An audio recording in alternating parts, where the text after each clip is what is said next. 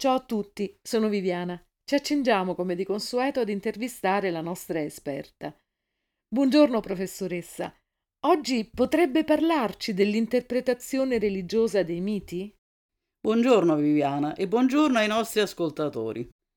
Per trattare al meglio l'argomento ho pensato di consultare uno studioso, esperto di storia delle religioni, il professor Marco Massimiliano Lenzi, che, su mia richiesta, mi scrive L'irruzione delle forze della natura nel contesto della vita ordinaria vengono recepite dalla coscienza dell'uomo come una modalità di manifestazione del sacro, quindi come ierofanie, termine che significa appunto manifestazione del sacro.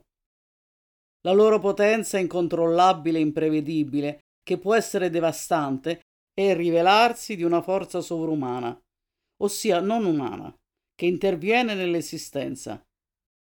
Queste cratofanie, ossia manifestazioni di potenza, però, oltre alla paura e al terrore, suscitano anche una fascinazione e un'attrattiva profonde rivelando così le due componenti che caratterizzano fondamentalmente il rapporto dell'uomo con il sacro. Ciò permane anche quando si giunge a riconoscere in determinati eventi delle epifanie, ossia delle manifestazioni del divino vero e proprio, attraverso un'ulteriore più complessa elaborazione della coscienza.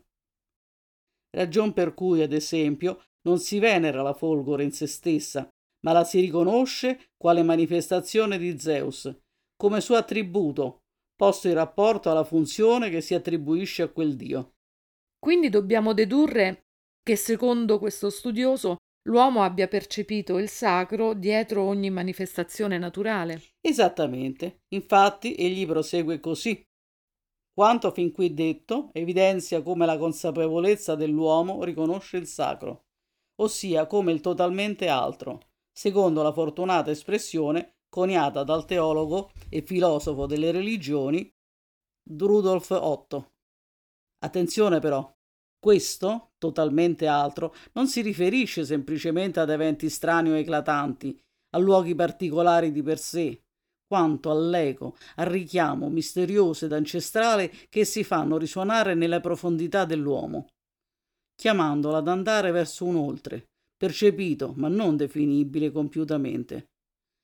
Questa dimensione esistenziale non può essere detta attraverso il linguaggio comune, ma viene espressa attraverso i simboli che tessono il racconto mitico e che illuminano fin dalla preistoria il cammino dell'uomo. Questi infatti possiedono un elemento ontologicamente costitutivo della propria condizione, la capacità di pensare se stesso, di riflettere in sé, sul proprio stato, di porsi domande alla ricerca di senso e dunque del senso ultimo della propria esistenza.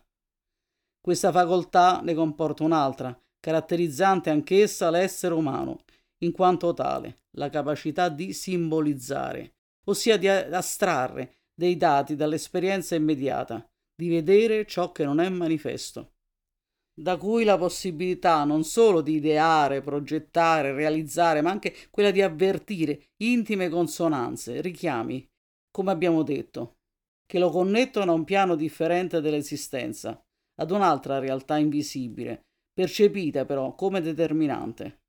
Come scriveva il filosofo greco Eraclite, la trama nascosta è più forte di quella manifesta.